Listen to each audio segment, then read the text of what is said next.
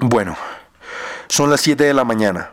Después de dormir 12 horas te despiertas y aún sin abrir los ojos tienes la seguridad de que hoy va a ser otro día de mierda.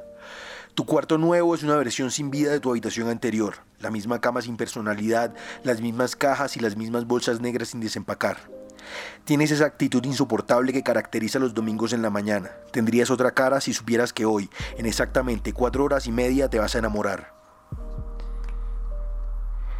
El día pesa, definitivamente no es un día para bañarse. Sales en pijama sin siquiera lavarte los dientes, cédula en el bolsillo, celular medio cargado, llaves del carro y llaves de la casa. El lugar de votación es en tu antiguo barrio, todavía no llevas tanto tiempo fuera como para recordarlo con nostalgia.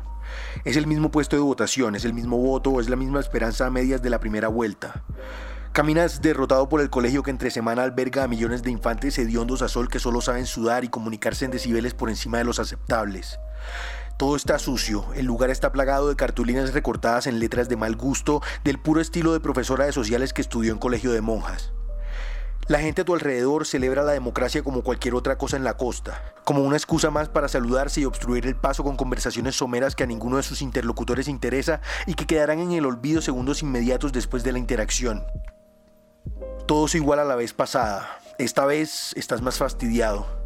Subes las escaleras, hace más calor, la atmósfera está más húmeda, tus axilas fétidas se humedecen cada vez más rápido. Entras velozmente a ejercer tu derecho al voto, caminas sin mirar a nadie, llegas a tu mesa de votación y seis personas se quedan mirándote con los ojos abiertos. Te examinan a ver si eres de derecha o de izquierda. Este viene sin bañarse, tiene pura pinta de votar por Pedro. Afortunadamente hoy tienes puesta la sudadera que no tiene huecos. Las seis miradas se quedan expectantes a que hagas algo. En un acto de rebeldía y de oposición te quedas ahí también mirándolos. Los juzgas uno a uno.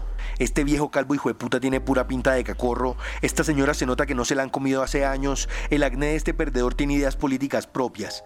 Vas uno a uno resaltando sus defectos para sentirte superior. Los destruyes mentalmente uno detrás de otro hasta que llegas a ella. Rápido, encuéntrale un defecto, algo, piensa rápido. No se te ocurre nada. Entras en pánico. No te queda otra que entregar la cédula. En la mesa de votación hay pegado un papel con seis nombres. Estarán sentados en orden. ¿Cuál de las tres mujeres será ella? Necesitas su nombre. Con su nombre puedes buscarla en Facebook, seguro vive cerca, deben tener amigos en común. Su nombre es lo que te separa de una vida idílica al lado de la mujer perfecta de hoy. Toma tu tarjetón, te dice el viejo cacorro mientras te entrega un pedazo de papel con cuatro fotos distribuidas en tres cuadrados del mismo tamaño. Entras. Marcas una X con lapicero morado sin salirte del cuadro.